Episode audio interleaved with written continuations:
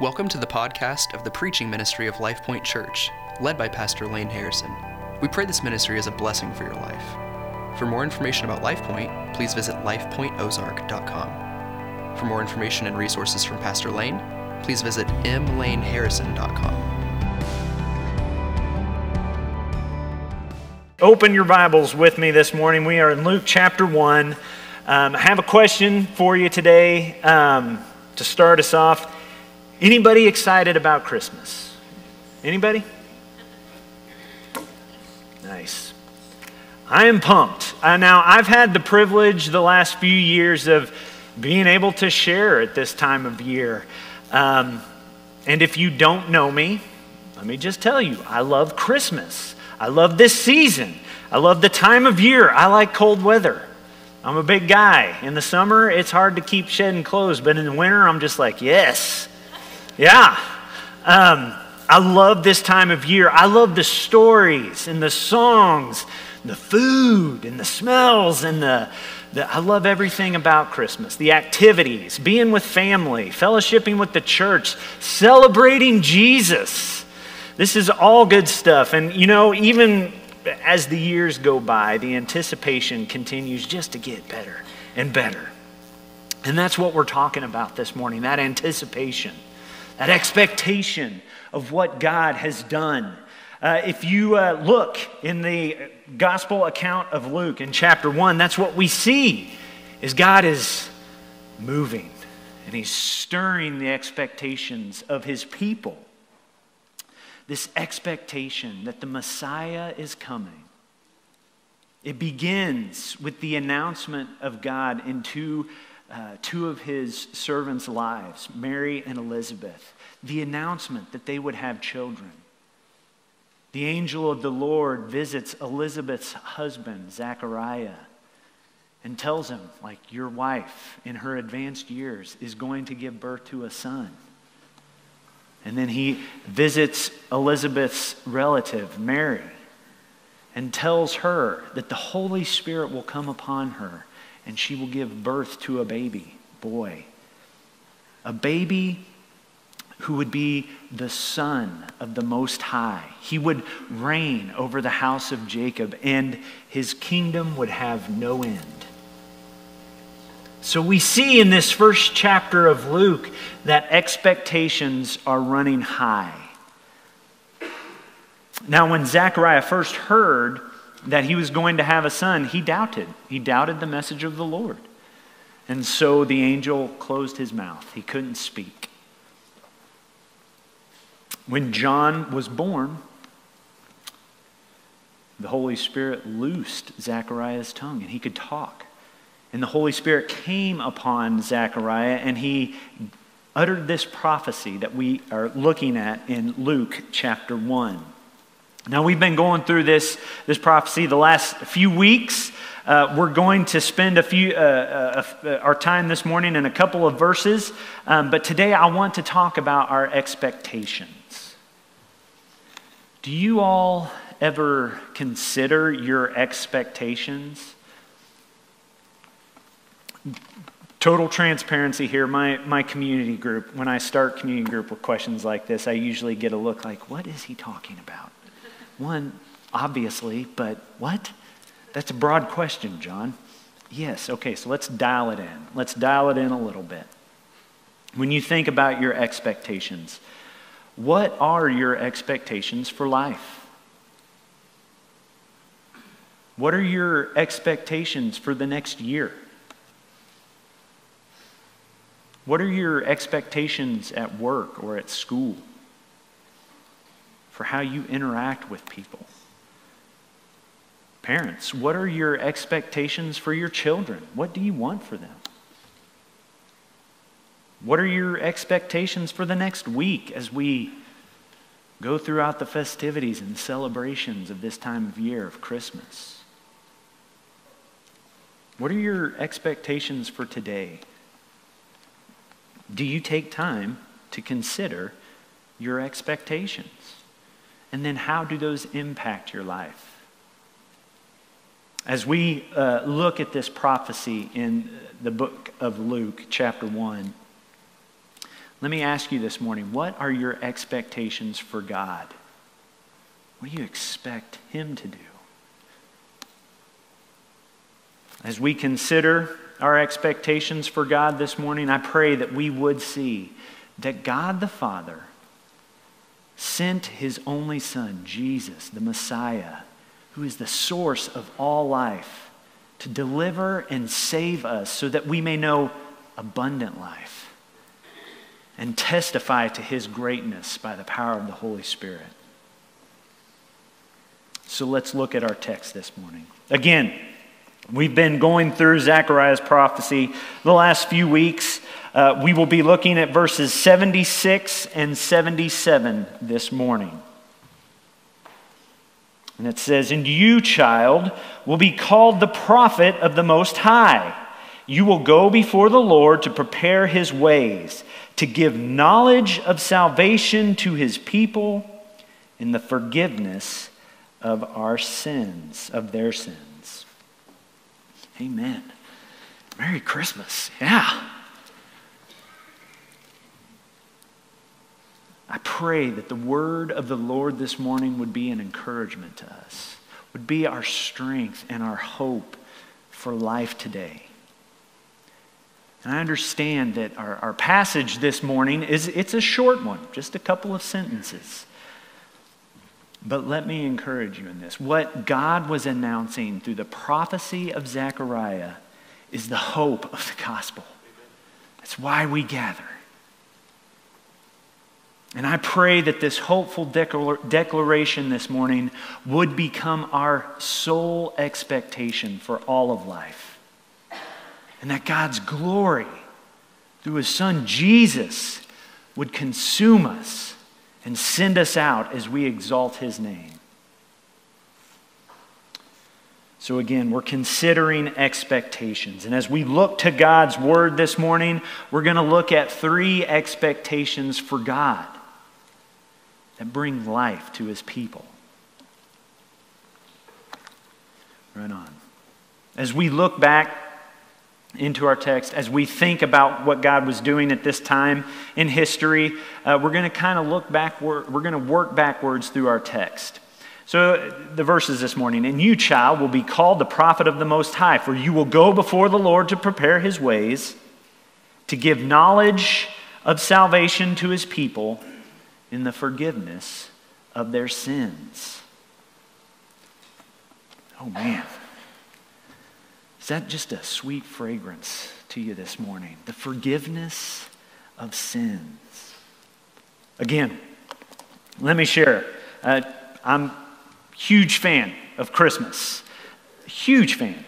Uh, we just, I mean, we do it up at our house. Lights, trees everywhere, uh, movies, songs. Uh, but one of the things that I love doing, one of the things I love uh, kicking off our fun old fashioned family Christmas is hopping into the front wheel drive sleigh, heading out into the winter majesty, and just looking at the lights. I love the lights on the house. I, I love how people get creative with how they express their joy. Uh, and to be honest, this is one of the few times of the year I don't mind the time change.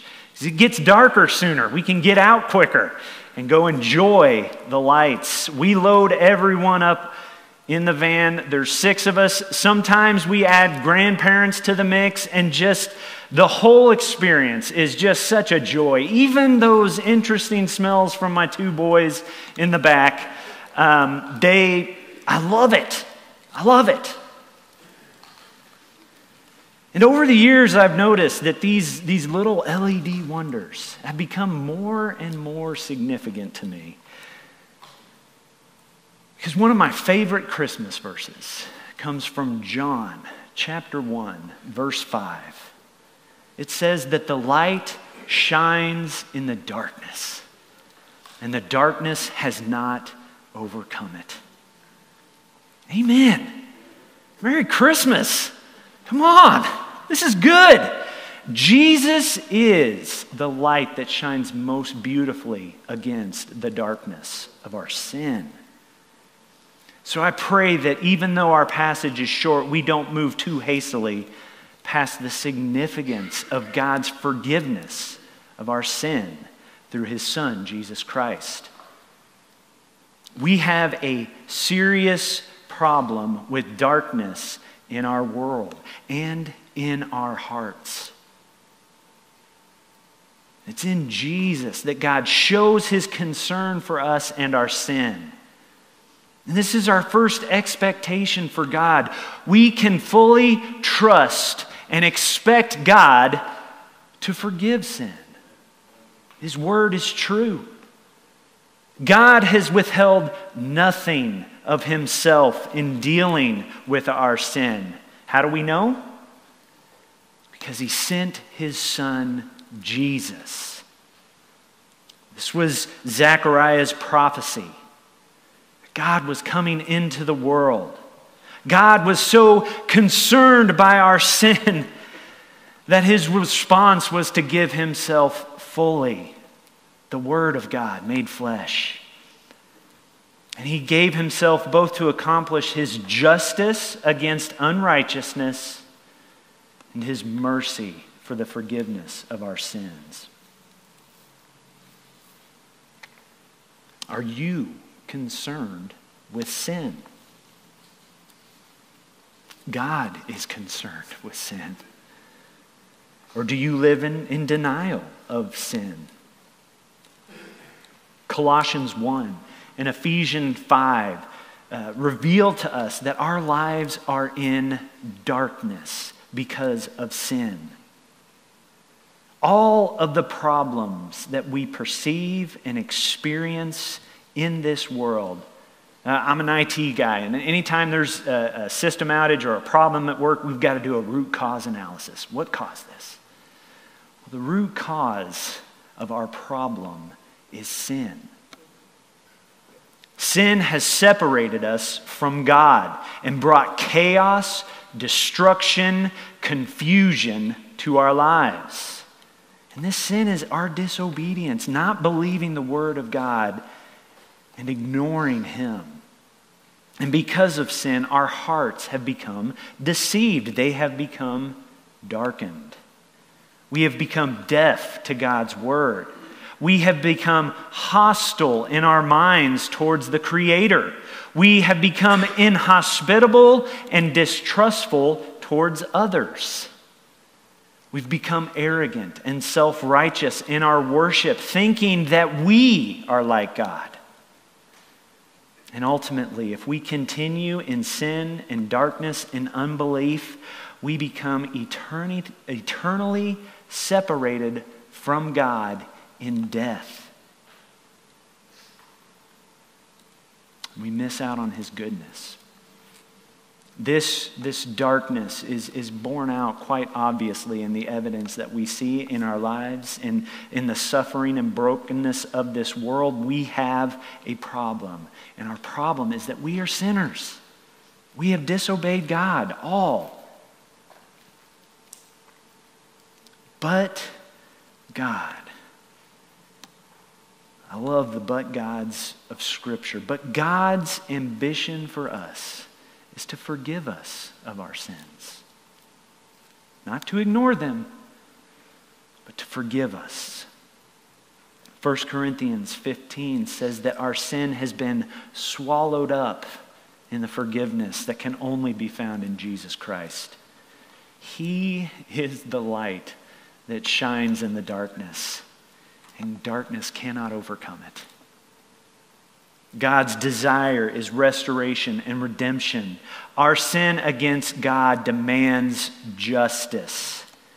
And in Jesus Christ, God makes a way for us to receive mercy through the just one, Jesus, the Messiah.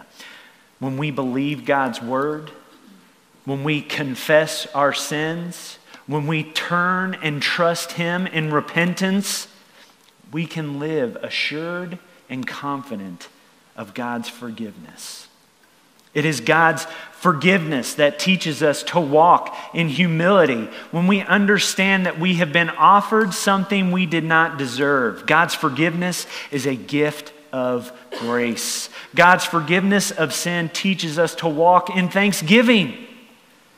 We have been redeemed, and His justice was satisfied in His Son Jesus. Thank you, Lord.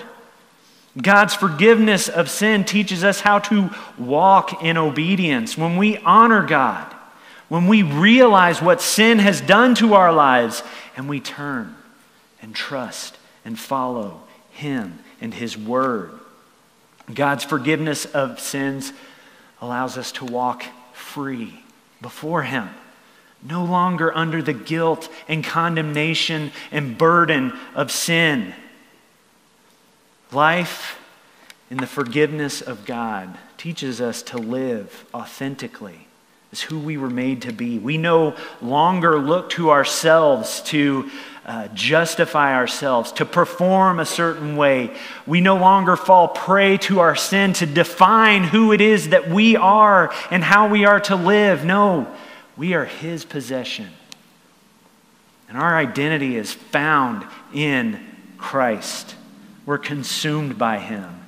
And it's through the forgiveness of our sins that we come to believe that there is more to expect from God in salvation. Let's look back at our text. And you, child, will be called the prophet of the Most High, for you will go before the Lord to prepare his ways, to give knowledge of salvation to his people. You can fully trust and expect God to save. It begs the question. Let me ask you this morning do you believe your life needs to be saved? I'm not asking if you feel like your life just needs to be made better. I feel like the stakes are way too low for that kind of question. I want us to fully understand the effect of sin on our lives. The outcome of sin is death and separation from God. Do you believe your life needs to be saved? Or do you believe that the accumulated experience and knowledge and pleasure and profit and popularity of your life is enough to overcome death? Friends, you're deceived and in darkness. Our lives need to be saved.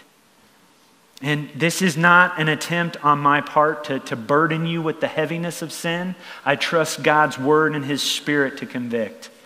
But this is a plea for you to, to today to understand what is at stake here. In reading God's word, we're talking about life and all that is bound up in our existence. We were created for a reason. We exist because the God of all creation breathed his breath into our nostrils and created us in his image and likeness. God loves you. One of the reasons why God sent Jesus was to demonstrate this love for you and his nearness to you and his desire to save us. Jesus came so that we are not without hope for life. Man, Merry Christmas! This is good. Every man and woman that has ever been born has all longed for deliverance and relief from the hardships of this life. Everyone. We look and we see something is wrong. And, and, and we start to think, surely there's something better. Surely the problems and darkness of this world are not the end of all things. Surely there's hope somewhere. So we ask God, where? Where does our salvation come from? God created us to know Him as God, to be His people. so that he can dwell among us. Ezekiel 18, verse 32, talks about God's willingness to save. It declares his heartbreak that any would die because of our sin and our rebellion against him. The heart of God is tenderness and mercy towards all of us who are oppressed and lost and in darkness because of sin. Our lives need to be saved. And if you read and, and think about what we've been talking about the last few weeks, if you read Zechariah's prophecy, he's speaking of a salvation that is greater than our current circumstances and situations, although he does address our lives intimately. But his salvation goes deeper than our earthly situations, our time in history the rulers and principalities that are uh, over the earthly kingdoms. God's salvation pierces directly into the heart of darkness through the forgiveness of our sins. Salvation brings new life. That's what we're celebrating. New life. Christ has come. This has always been God's plan for salvation. Now, some more personal information. You guys are getting the fire hose this morning. I'm a musician. I love music. I love listening to music. I love playing music. I love how it's created and performed and shared. My, my oldest son this week got his baritone sax for the school band, and he's been honking on that thing all week, and I've loved every minute of it. I love it. And as I was reflecting on this prophecy of Zechariah, my heart was drawn to two songs in Scripture. The first is from Moses in Exodus 15. Moses knew a lot about deliverance from God, deliverance for people. Moses knew a lot about the devastation of sin in the lives of God's people. And, and this song of Moses in Exodus 15, this is considered the first song of the Bible.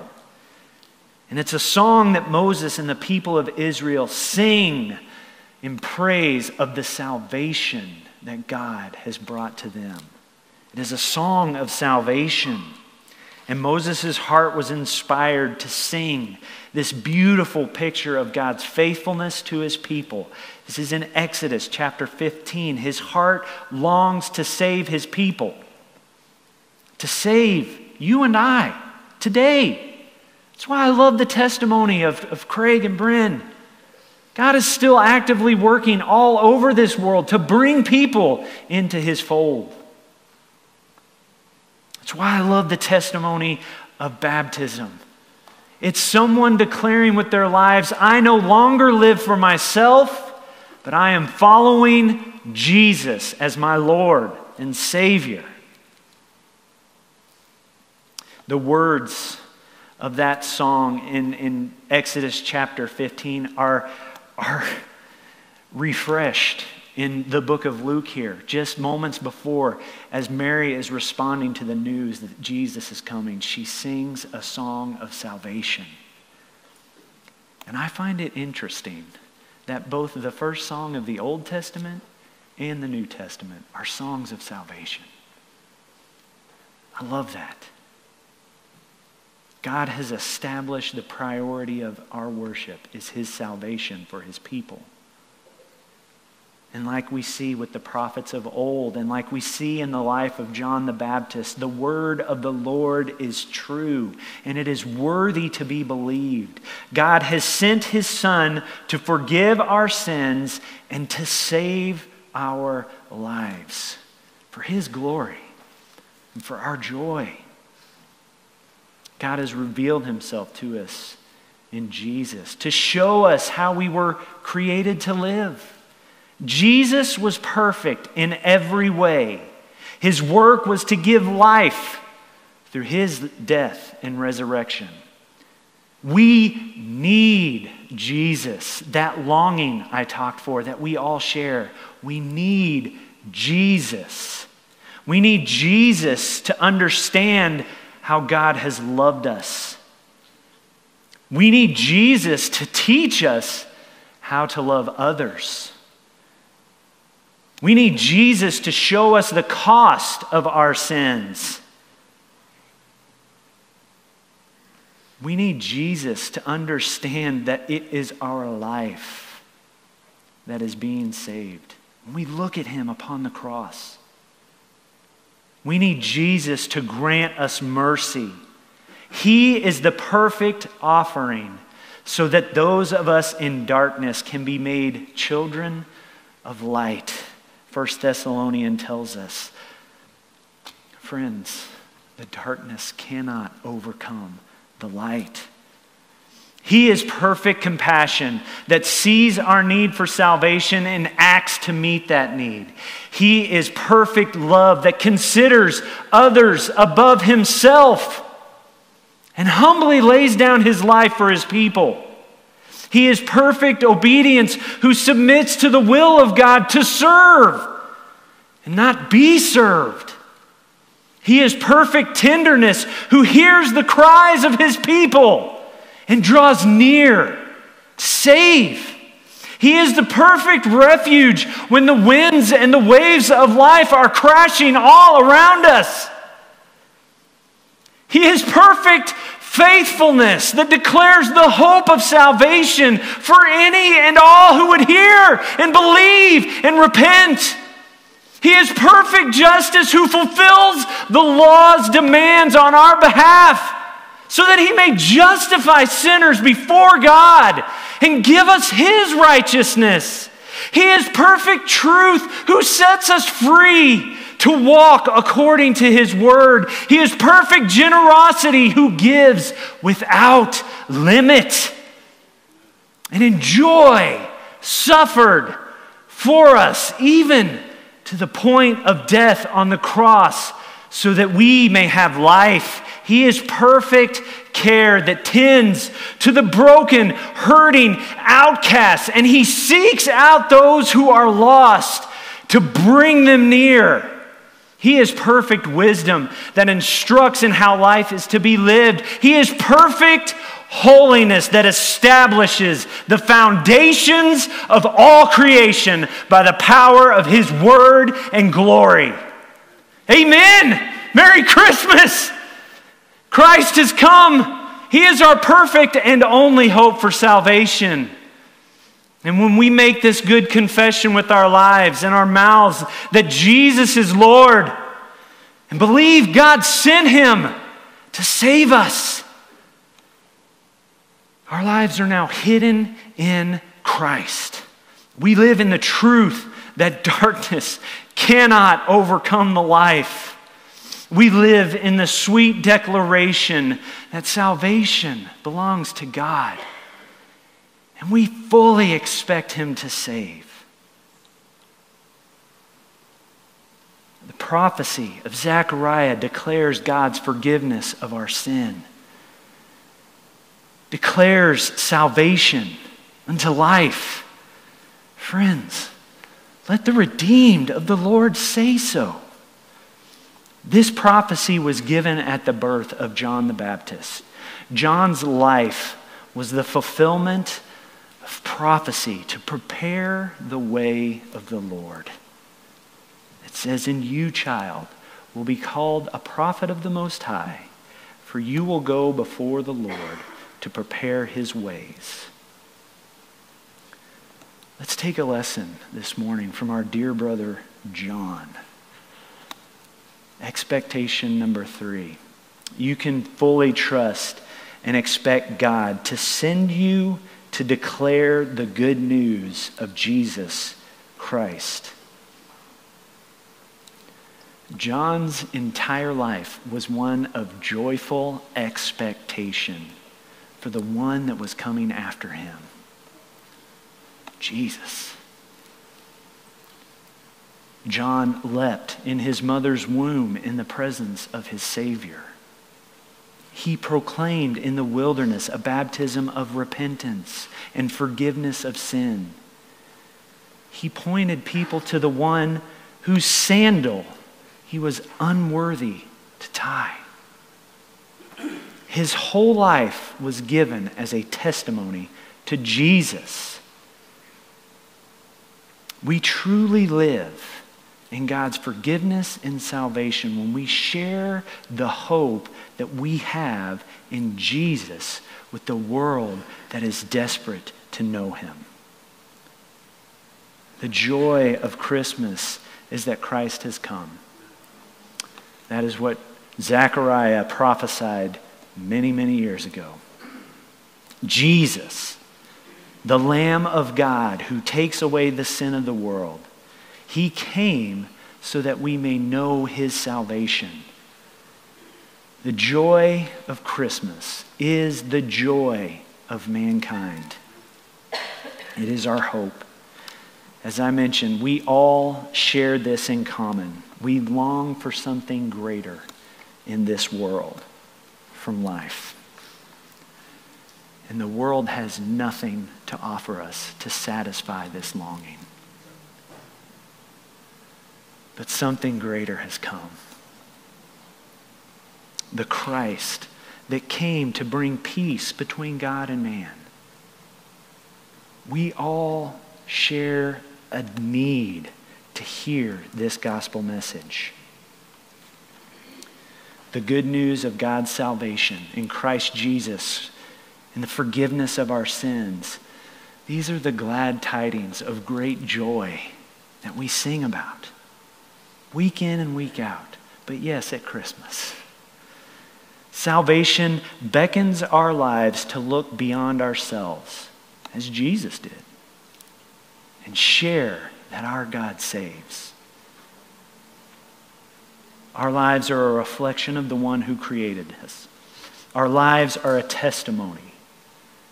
Testify to his goodness and his grace. Our lives were meant for him. Let's learn this lesson from John the Baptist. We are meant to point others to Jesus. The God of all creation has, has loved you generously. The God who rules and reigns over all things has come low. Emmanuel, God is with us so that we can know him. The God of compassion has made a way for the forgiveness of our sins through his Son, Jesus. The God who is worthy of our worship has moved heaven and earth to redeem his people, to save us. God the Father sent Jesus the Messiah, who is the source of all life, to save us so that we may know abundant life and testify to his greatness by the power of his Holy Spirit. Isaiah 52 7 tells us this How beautiful upon the mountains are the feet of him who bring good news. As we celebrate and exalt the name of Jesus this week, each and every day, at work, at school, in our homes, with our children, as we celebrate Jesus, go. Tell about him on the mountains. I told you, I love Christmas, even the cheesy stuff.